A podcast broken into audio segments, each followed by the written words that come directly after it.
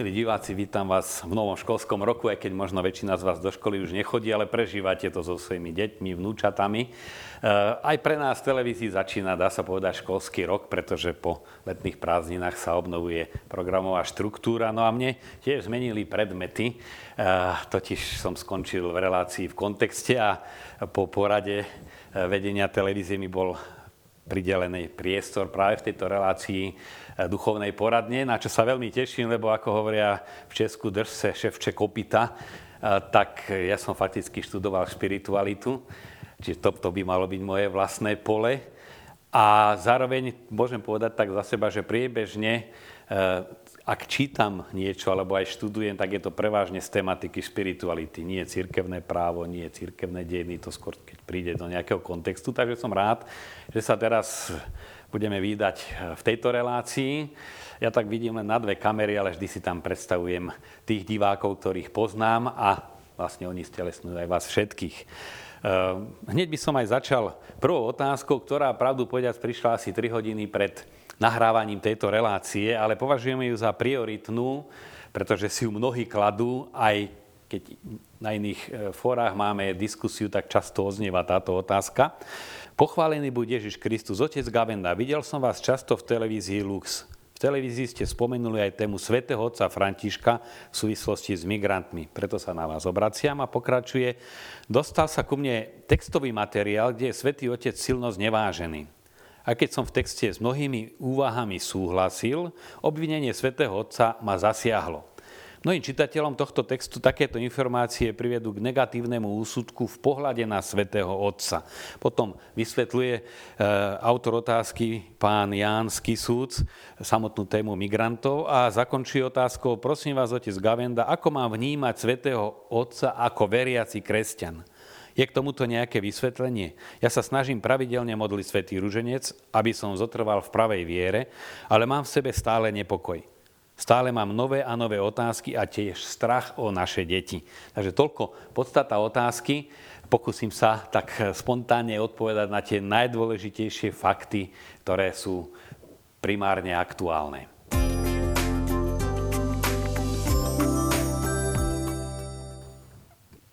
Je to veľmi častá otázka a naozaj ju kladú ľudia, ktorí sú úprimne veriaci a sú v rozpakoch. Čo zdôrazňujem aj v zahraničí, že také dva špecifické piliere slovenskej katolíckej zbožnosti sú marianská úcta a vzťah svetému Otcovi. Pre Talianov je to samozrejme sveta Rita, svätý František, každý národ má nejaké také svoje špecifikum židia kresťanstva, ale toto sú naše pilierie a nie až od pontifikátu Jana Pavla II, ktorý bol Slovan a bol nám blízky, bol Poliak, vychádzal z režimu, v ktorom sme vtedy aj my žili, ale celkové k pápežovi, k Piovi XII a ďalším, Jánovi 23. nehovoria z Pavol VI, ako bol u nás autorita, ale nielen autorita církevná, magisteriálna, Viacerí mi hovorili, tí, ktorí v 50. rokoch boli vo vezení, že obetovali to utrpenie za svetého Otca. Spomínam si aj na môjho otca, ktorý povedal, mal som to zamestnanie ťažké, ale vždy som si ráno povedal za církev, za pápeža, za kňazov. Že toto bolo a v našej krvi a samozrejme e, až do, donedávna a začína sa to spolu s inými dôležitými hodnotami, ako si rozplýva, dostáva to trhliny. A preto uh, skúsim poukázať na viacero faktov. Isté je, že uh, kresťanstvo sa nachádza v svete, ktorý prechádza obrovskou krízou a ten svet tvoria zároveň samozrejme kresťania. Kresťanstvo ako také, ako jeho bohatstvo evanielia, tradície náboženskej, svedcov, celé generácie ľudí, ktorí žili vieru. Toto je kresťanstvo. Všetko, čo sa vytvorilo, chrámy, školy, univerzity, to je kresťanstvo, ale súčasný život kresťanov je v kríze. Kresťanstvo nie je v kríze, to by, to by znamenalo, že všetko, čo tu bolo 2000 rokov, sa kde si stráca. Len momentálne sme vo veľkých, vo veľkých skúškach. No a čo ja si pomenám už od malého chlapca, tak e, sa hovorilo, že v tých ťažkých časoch prídu skúšky aj zvnútra církvy. Keď som svojho času emigroval, biskup Rušovský mi povedal, no na Slovensku ste trpeli za církev, ale musíš sa naučiť trpieť aj od církvy. Lebo ty vstúpiš dovnútra, zistíš, že aj tam sú ľudia, aj tam sú problémy. No a práve toto sme prežívali a prežívame aj my na Slovensku, že proste sme boli zjednotení v cirkvi, to bolo jasné, a sme trpeli pre cirkev, alebo sme sa snažili byť verní cirkvi a ten tlak prichádzal zvonka. No ale vieme to, naj, najúčinnejší rozklad je, keď e, roškaty, keď diabol sa dostane dovnútra. Diabolos znamená rozdielovač, ten, ktorý rozdeluje a zároveň, ako hovorí sväté písmo, vrah a luhár od počiatku. Čiže vrah nenávidí život a luhár, že ide falošnými podvodnými cestami pod zdaním dobra. Vždy prezentuje zlo pod zdaním dobra. No a my sme svedkami e, za posledné mesiace, už pomaly aj roky, že nastal ten e, útok spochybňovať svätého Otca. Ono práve, ako hovorí aj autor otázky, pán Jan z Kisúc, že s mnohými tými výhradami by aj súhlasil. To je na tom najzradnejšie, pretože e, často sa tak stáva, že nás cez zdanlivé pravdy, alebo sú to aj pravdy, ale neprivedené nejakým záverom, chytia akoby za srdce a tam sa vočkuje to zásadné odmietavé. Tu by som zdôraznil pár vecí. Prvá je, ktorú sme pozorovali hneď po voľbe pápeža Františka, že bola zmenená celosvetová stratégia médií v postoji voči pápežovi. Boli určité médiá, ktoré si na adresu cirkvi a papeža nevedeli nájsť dobrého slova a ktoré vlastne e, zadávajú mediálny tón aj väčšine médií v Európe a tým pádom aj na Slovensku. A zrazu sme videli, že tieto médiá vykresľujú papeža Františka úžasne pozitívne. Samozrejme bola to pasca, ktorú tí, ktorí rozumejú veci, pomerne rýchlo prehliadli. Totiž chceli pápeža urobiť sympatického u ľudí, a chvala Bohu, ale vložiť mu do úst to, čo oni chceli. Nie čo pápež povedal, ale čo chceli tí, čo nemajú církev radi, e, aby dali pápežovi do úst. Samozrejme, nebolo to až od voľby pápeža Františka, už za voľby aj, teda za pontifikátu aj Jana Pavla, aj pápeža Benedikta XVI. Tie snahy vždy boli, že pápež povedala, sa dá len polovica vety a ostatné sa nepovie a vyznie úplne opačne. Prvá vec, čo na Margo toho sám pápež František povedal, nepočúvajte, čo hovoria, že pápež povedal, počúvajte, čo pápež povedal. My máme vďaka internetu úžasné možnosti, dáte si len vatikánsku stránku, si kliknete, alebo stránku kbs, www.kbs.sk, tam máte aj vatikánsky rozhlas, aj množstvo linkov, kde si krásne nájdete ešte aj v Slovenčine preložené príhovory na generálnych audienciách, máte jeho ranné kázne v Dome svätej Marty, máte všetky reči, ktoré povie na zahraničných cestách, môžete si to kliknúť aj v origináli, keď chcete. Že my prístup máme, len väčšinou nemáme čas pozrieť sa na to, ako to vlastne ten pápež povedal. Prípadne sa zaujímať o, to, o kontext, ktorom to povedal. A toto je, myslím si, že kľúčové, lebo aj čakať, že cez televíziu Lux každé zmanipulovanie výroku pápežami budeme akoby dementovať. Však televízia sa to snaží, keď je to aktuálne, cez viaceré relácie, ale je dôležité, aby ste sa aj vy naučili uh, hľadať, ísť k prameňom. To sa, sa hovorí ad fontes a vypočuť si toho zainteresovaného, v tomto prípade pápeža Františka.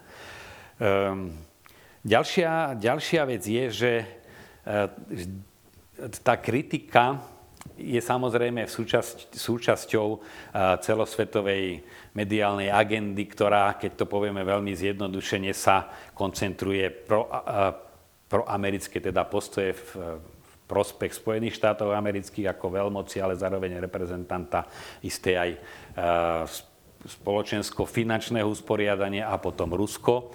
Treba povedať, že obidve strany majú svoje stránky a majú ich zafarbené pozitívne vo svoj prospech a negatívne v prospech druhého. Tu treba mať jeden meter. Ak sme kritickí na jedné argumenty, treba byť rovnako kritickí aj na druhé. Lebo ako náhle začneme čítať len jeden druh správ a druhý nie, tak im podláhneme. Ak si to chcete overiť e, prečítate si nejakú lekárskú knížku Vademeku Medici, kde sú opísané príznaky chorôb a keď si ich budete čítať, zistíte, že ich všetky máte. Lebo takto funguje. Proste už ten príznak, áno, zdá sa veru, že ten žalúdok a že veru už nájdete sa v tom. A to isté je aj o tomto spravodajstve, že ono je svojím spôsobom, sú tam také tie polopravdy, pravdy, ale jednostranne podané, neúplne podané a ono to navodzuje taký odmietavý postoj. No a toto je vlastne základný cieľ. Isté je, že pápež bol zvolený kardinálmi e, legálne, že medzi tými kardinálmi sa odzrkadlovala široká škála aj videnia církvy, široká škála reálnej církvy, ako žije v Afrike, v Južnej Amerike, Strednej Amerike, Severnej, v Európe, na Blízkom i ďalekom východe. Čiže to volili naozaj kardináli rôzneho veku, z rôznych, štru, alebo z rôznych situácií církvy. A zároveň aj rôznej vízie. Vždy bolo aj v spoločnosti určitý určité progresívne krídlo a určité e, konzervatívne, i keď progresívne je lepšie nazývať liberálnym, pretože progres je niečo pozitívne a liberálne až tak celkom pozitívne, hlavne keď ide o liberálnu demokraciu, nie je. E, prebieha tu to, čo ja zvyknem ľuďom zjednodušene povedať e, obrazom vody, ktorú všetci potrebujeme. Eh, aj Kristus sa pri, prirovnal k živej vode, prameň živej vody, aj už žalmy hovoria o pramení živej vody, aj starokresťanská symbolika jelene, ktoré pijú z tej rieky, čo vychádza z evanielii, teda sítia sa evanieliom. Táto živá voda sa dá zlikvidovať dvomi spôsobmi. Buď ju vyparíte, ešte aj krásny, krásny, eh, krásna súvislosť, že sa kvapalné skupenstvo zmení na plynné, čiže tie väzby, ktoré sú vo vode v kvapalnom skupenstve sa rozpustia a je z toho para. A z pary sa nikto nenapil ani nenapije. A to robí, robí celý, celý ten liberálny trend, e, ktorý presakuje aj do církvy, ktorý je v samotnej církvi, lebo aj tam sú rôzne ľudia, ale ktorý aj cieľene a organizovane vstupuje do církvy a hľadá si, ako sa do církvy dostať. Alebo zvlášť keď vidíme, koľko sa nám už tej vody vyparilo, tak aby sme ten zbytok zachránili, tak ju dáme do mrazáku. Tam sa tá voda nevyparí, sa uchová, ale nikto sa z nej nenapí. A to je to obrovská, je to obrovská výzva zostať tou živou vodou. Inými slovami to Ježiš povedal, keď sa modlil za budúcnosť učeníkov, za církev, byť vo svete a nestať sa svetom. Ani nesplynúť so svetom, ani sa neuzatvoriť pred svetom, lebo to vždy viedlo vnútornému rozkladu a k extrémom. No a e, čiže v tomto pnutí určitom e, my vnímame aj svätého Otca. Určitý typ, ja ich volám taký katastroficko-konšpiratívnych materiálov, ktoré kolujú, ktoré zdajú sa veľmi vierohodné, ale záver je odmítať pápeža ako antipápeža až postupne ako antikrista. E, tu by som použil kritérium viaceré, ale teda, ktoré používa Vladimír Soloviov už pred viac než 100 rokmi, pomaly 120, svojej legende o Antikristovi. Um, Antikrist sa snaží ponúknuť ľuďom všetko, čo Kristus, ale bez Krista. To znamená pozemské, sekulárne, mesiánske kráľovstvo. V politickej rovine to uh, počnú s viacerými filozofmi, ale do praxe prenáša Marx. Vytvoriť raj na zemi. To je vlastne základ boja proti Božiemu kráľovstvu. Problém je v tom, že to pozemské kráľovstvo, ako je jedna množina, to Božie nie je niečo celkom iné a to Božie zahrňa aj pozemské, ale otvorené, aby pokračovalo vo väčšnom živote. Preto my nemôžeme povedať, že starosť o túto zem a jej zveladenie je hriešne, to je antikristovo a starosť o dušu je Kristovo. Ale sa to prelína. Ale to, čo chcem tým povedať, e, z výrokov pápeža Františka keď ich objektívne a predsa len sa k ním dostáva možno viac než väčšina bežných ľudí, tak ja tam nevidím dôraz, budujme pozemské kráľovstvo. Ktorýkoľvek eh, Evangelii Gaudium alebo um, Gaudete exultate, posledný dokument. To je všetko zameriavané, žiť blahoslavenstva, žiť tu na zemi, ale zameraný do väčšnosti, nie náhrada pozemského kráľovstva. Čiže toto je veľmi dôležitý fakt. Eh, dôležité je aj eh, vidieť veci komplexne. Napríklad, eh, často sa dáva papež František v týchto materiáloch, eh, ktoré rozvrtávajú dôveru, eh, do protikladu s fatimským posolstvom. Málo kto z ľudí vie, keď sa ich na to spýtam, že hneď po voľbe, keď bol s kardinálmi voličmi novozvolený pápež, ešte bol len pár minút alebo hodín pápežom, poprosil kardinála z Lisabonu, aby v jeho mene zasvetil celý jeho pontifikát pane Márii Fatimskej. On to urobil nie osobne, ale zvolal všetkých biskupov e, e, Portugalska a veriacich a spoločne na jednej veľkej púti zasvetili pontifikát pápeža Františka Fatimskej pane Márii. A potom, ako si dal priviesť sochu Panny Márie Fatimskej do Vatikánu. Tak ako Jan Pavel II, tu vidíme krásnu kontinuitu. vidíme tu potom aj zasvetenie, keby ste si analyzovali to zasvetenie sveta Pane Marii Fatimskej počas 150. výročia, čiže on je fatimský pápež. E, čo myslím si, že o to antipápeža by sa nedalo očakávať. E, potom eucharistická úcta. Modlitba pred každou cestou vidie k Pane Márii spáse rímskeho ľudu, pretože tento obraz bol pre neho e, takým oporným bodom, aj prvne sa stal pápežom. Tak toto sú základné fakty, ktoré ale je, samozrejme treba brať aj z pohľadu prozreteľnosti. Pán Boh nám dal tohto pápeža, aby v tejto dobe nám ukázal, ako máme kráčať. Treba ho sledovať v tom, čo pápež hovorí. Jednak by som to tak analyzoval kázne v dome svätej Marty, kde vysvetľuje evanielium daného dňa.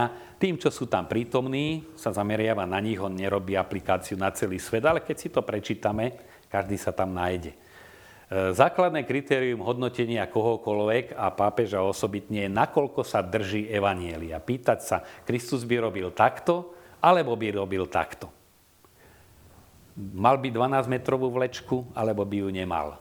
No, povieme si, to je z úcty k Eucharistii. Ježiš Kristus máme jasne v Evangeliu napísané, eh, keď začína posledná večera, vedomí si toho, že od Boha dostal všetko. Improvizujem, ne, nehovorím presný citát.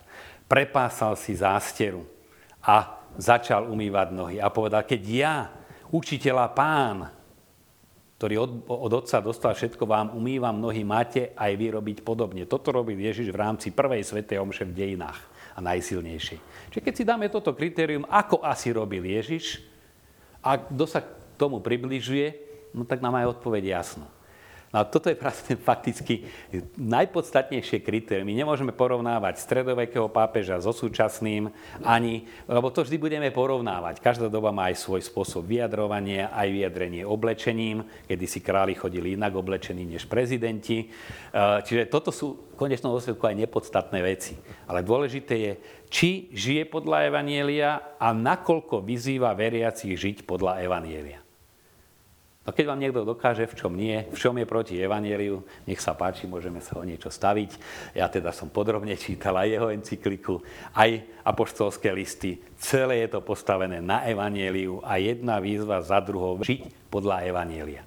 Že sa to nie každému páči, no tak to je samozrejme. Hlásať Evangelium a Ježiš, ktorý bol úplne dokonalý, nemal ľudské chyby, ako má každý z nás, vrátane pápeža, a predsa ho aj nepríjmali, ho dokonca nenávideli. E, s týmto tiež treba počítať, že on stúpa na otlaky raz tým, raz tým. A vidíme aj mocným sveta, pomenováva veci a sa im to nepáči. Aj vo vnútri církvy, tomu, kto si príliš zvykol na určitý pohodlný život, keď povie, treba chodiť v topánkach zaprášených od pastoračných ciest medzi ľuďmi, teda chce tým povedať samozrejme obrazne, že ten človek, eh, alebo kňaz, alebo biskup, alebo kardinál ide medzi tých bežných ľudí.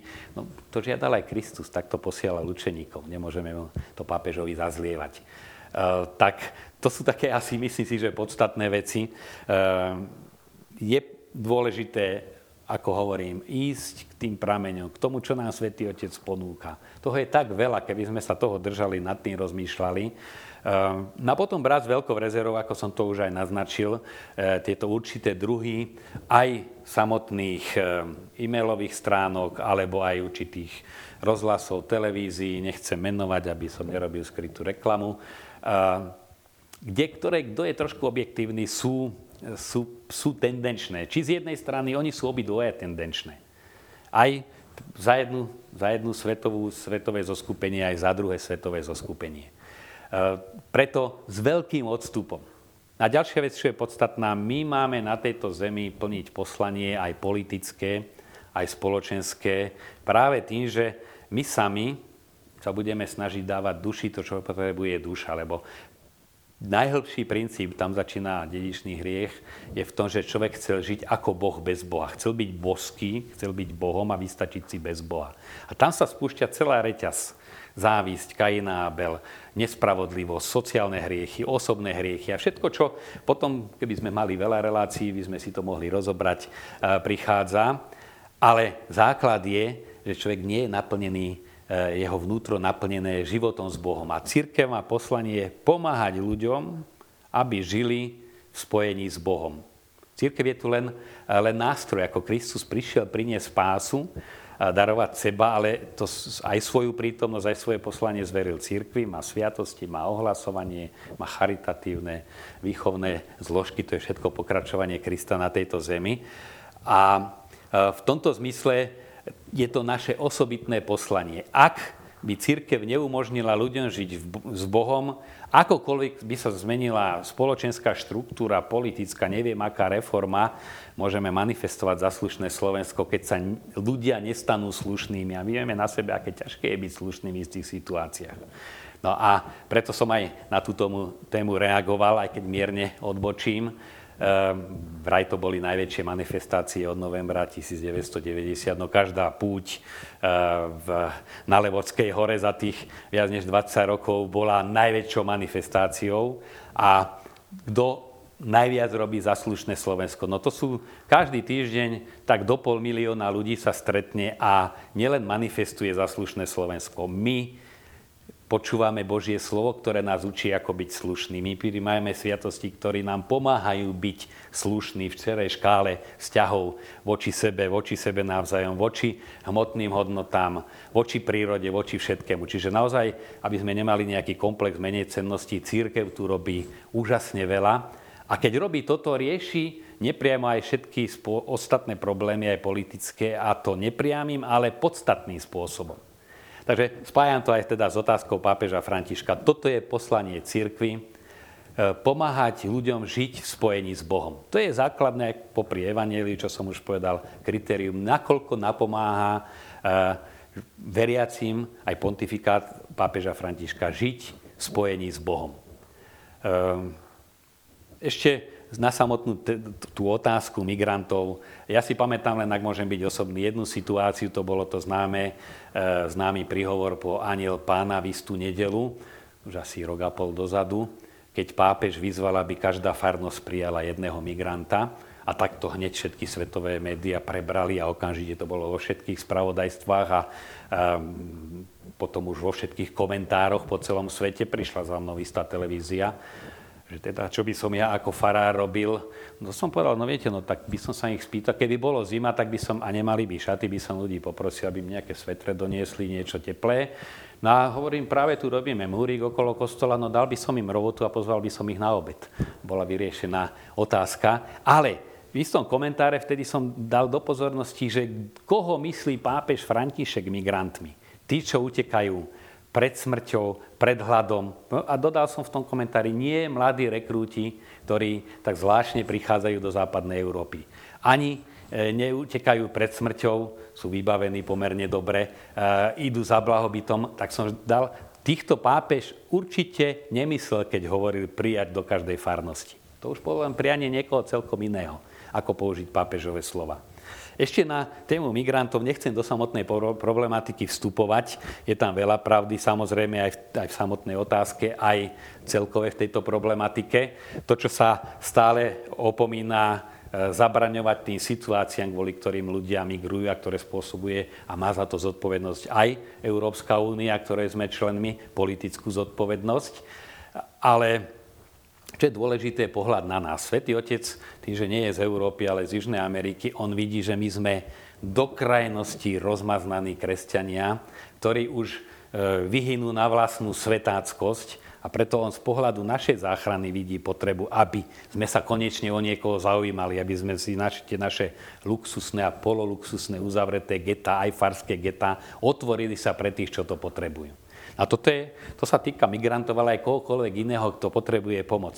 Či už podpora misií, to nemusia byť len migranti, keď chceme pomáhať, e, ale zaujímať sa o druhých, otvárať sa pre druhých. A toto je podstatné. Pápež vidí evanelium, ktoré má budúcnosť. Nie je tak absolútny, že to musí byť Európa jediná, ktorá podrží kresťanstvo vychádza z toho, že kresťanstvo sa cez našu kultúru a našu e, európsku kresťanskú civilizáciu dostalo aj do celého sveta. No a toto si musíme byť vedomí aj my. To je základ apelu pápeža Františka, žiť podľa evanielii, dať hladnému jesť, e, smednému piť, chorého ošetriť, keď toto nebudeme robiť, nebudeme kresťania nie podľa pápeža Františka, ale podľa samého Krista. Takže to je, e, milí diváci, aj posledná myšlienka, s ktorou sa na teraz s vami lúčim a teším sa na ďalšie stretnutie.